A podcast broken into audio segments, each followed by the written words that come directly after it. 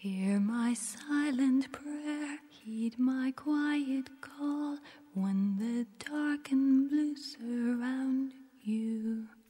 Step into my side, look inside the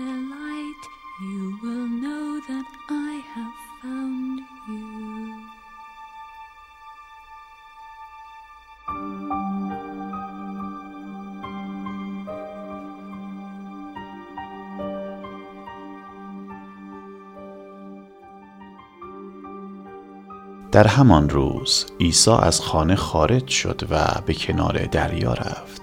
چیزی نگذشت که عده زیادی دور او جمع شدند. او نیز سوار قایق شد و در حالی که همه در ساحل ایستاده بودند به تعلیم ایشان پرداخت. در حین تعلیم حکایت های بسیاری برای ایشان تعریف کرد که یکی از آنها این چنین بود. کشاورزی در مزرعه اش دانه می کاشت همینطور که دانه ها را به اطراف می پاشید بعضی در گذرگاه کشتزار افتاد. پرنده ها آمدند و آنها را خوردند. بعضی از آنها روی خاکی افتاد که زیرش سنگ بود. دانه ها روی آن خاک کم عمق خیلی زود سبز شدند. ولی وقتی خورشید سوزان بر آنها تابید همه سوختند و از بین رفتند. چون ریشه عمیقی نداشتند. بعضی از دانه ها لابلای خارها افتاد.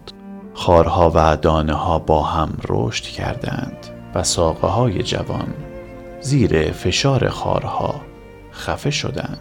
ولی مقداری از این دانه ها روی خاک خوب افتاد و از هر دانه سی شست و حتی صد دانه دیگر به دست آمد. اگر گوش شنوا دارید خوب گوش دهید. در این هنگام شاگردان نزد او آمدند و از او پرسیدند چرا همیشه حکایت هایی تعریف می کنید که درکشان مشکل است؟ عیسی به ایشان فرمود قدرت درک اسرار ملکوت خدا فقط به شما عطا شده و به دیگران چنین درکی بخشیده نشده است. سپس به ایشان گفت به کسی که دارد باز هم داده می شود تا آنچه دارد زیاد شود. ولی از کسی که چیزی ندارد آن مقدار کم هم گرفته می شود. به همین دلیل است که من این حکایت ها را می گویم تا مردم بشنوند و ببینند ولی نفهمند. در کتاب اشعیای نبی درباره این مردم پیشگویی شده که ایشان میشنوند ولی نمی‌فهمند. نگاه می کنند ولی نمی بینند زیرا فکر ایشان از کار افتاده. گوشهایشان سنگین شده و چشمانشان بسته شده است. وگرنه می دیدند می شنیدند و می فهمیدند و به سوی خدا باز می گشتند تا خدا آنان را شفا بخشد. اما خوشا به حال شما که چشمانتان می بیند و گوشهایتان می شنود بسیاری از پیغمبران و مردان خدا آرزو داشتند چیزی را که شما می بینید ببینند و آنچه را که می شنوید بشنوند ولی نتوانستند.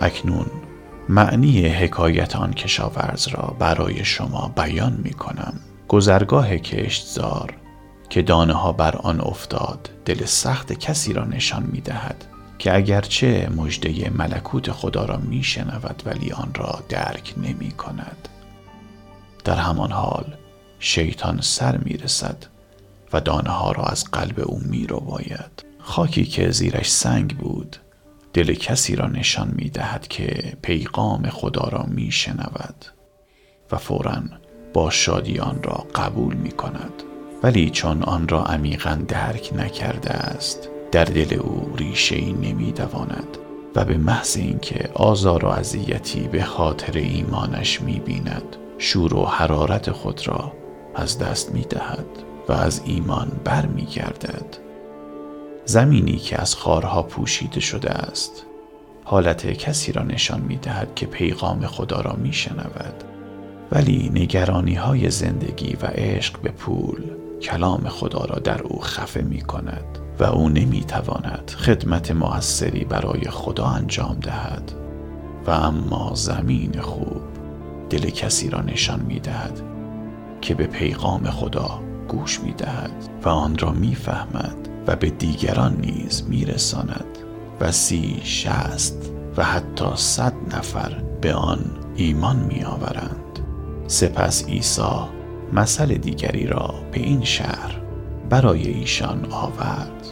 آنچه در ملکوت خداوند روی می دهد مانند ماجرای آن شخصی است که در مزرعه خود دانه خوب کاشته بود. یک شب وقتی او خوابیده بود دشمن آمد و لابلای دانه های گندم علف هرز کاشت و رفت. وقتی گندم رشد کرد و خوشه داد علف هرز هم با آن بالا آمد. کارگران او آمدند و به او خبر دادند که آقا این مزرعه شما که دانه خوب کاشتید پر از علف شده. جواب داد این کار دشمن است. گفتند می‌خواهید برویم علف های هرز را از خاک بیرون بکشیم. جواب داد نه این کار را نکنید. ممکن است هنگام درآوردن آنها گندم ها نیز از ریشه در بیایند. بگذارید تا وقت درو هر دو با هم رشد کنند. آنگاه به دروگرها خواهم گفت علف هرز را دسته کنند و بسوزانند و گندم را در انبار ذخیره کنند. عیسی باز مسئله دیگری برای ایشان آورد. ملکوت خدا مانند دانه ریز خردل است. که در مزرعه کاشته شده باشد. دانه خردل کوچکترین دانه هاست. با این حال وقتی رشد می کند از تمام بوته های دیگر بزرگتر شده به اندازه یک درخت می شود به طوری که پرنده ها می آیند و در لابلای شاخه هایش لانه می کنند این مثل را نیز گفت می توان آنچه را که در ملکوت خداوند روی می دهد به زنی تشبیه کرد که نان میپزد. او یک پیمان آرد بر می دارد و با خمیر مایه مخلوط می کند تا خمیر ور بیاید. عیسی برای بیان مقصود خود همیشه از این نوع امثال و حکایات استفاده می کرد و این چیزی بود که انبیا نیز پیشگویی کرده بودند. پس هرگاه برای مردم سخن می گفت مثلی نیز می آورد. زیرا در کتاب آسمانی پیشگویی شده بود که من با مثل و حکایت سخن خواهم گفت و اسراری را بیان خواهم نمود که از زمان آفرینش دنیا تا حال پوشیده مانده است. پس از آن عیسی از نزد جماعت به خانه رفت. آنگاه شاگردانش از او تقاضا کردند که معنی حکایت گندم و علف هرز را برای ایشان بیان کند. عیسی فرمود بسیار خوب من همان کسی هستم که دانه خوب در مزرعه می کارد مزرعه نیز این دنیاست و دانه های خوب آنهایی هستند که پیرو ملکوت خداوندند و علف های هرز پیروان شیطان. دشمنی که علف های هرز را لابلای گندم ها کاشت شیطان است.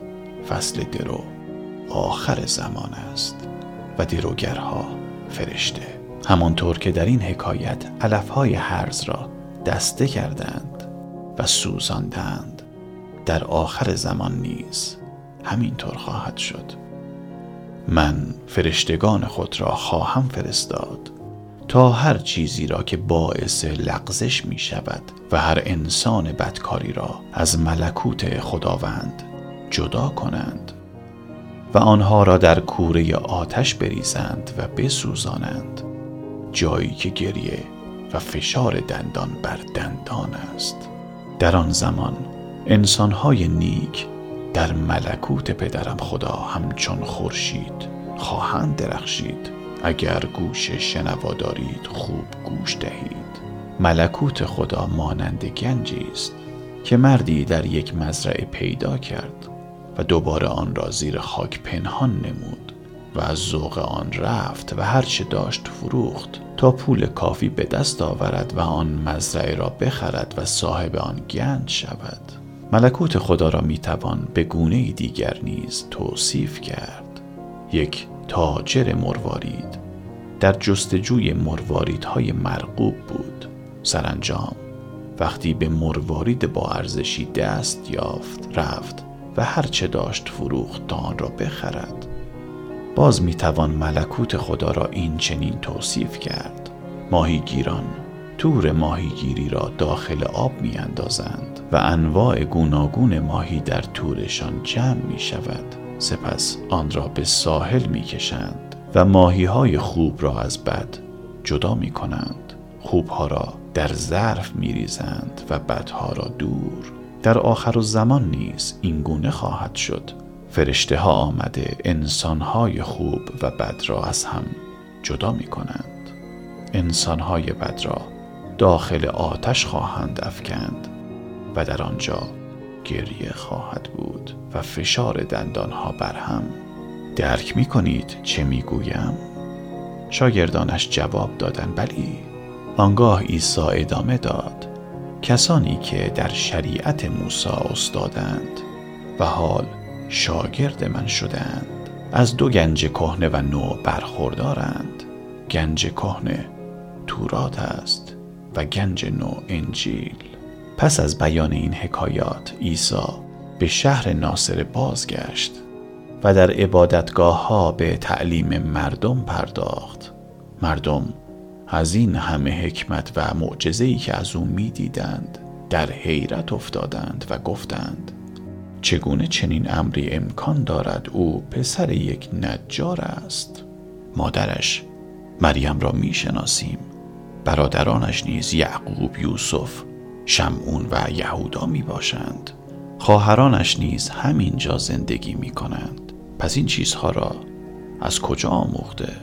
پس عیسی به ایشان گفت پیامبر همه جا مورد احترام مردم است جز در وطن خود و در بین هموطنان خیش. از این رو به علت بی ایمانی ایشان معجزات زیادی در آنجا به عمل نیاورد.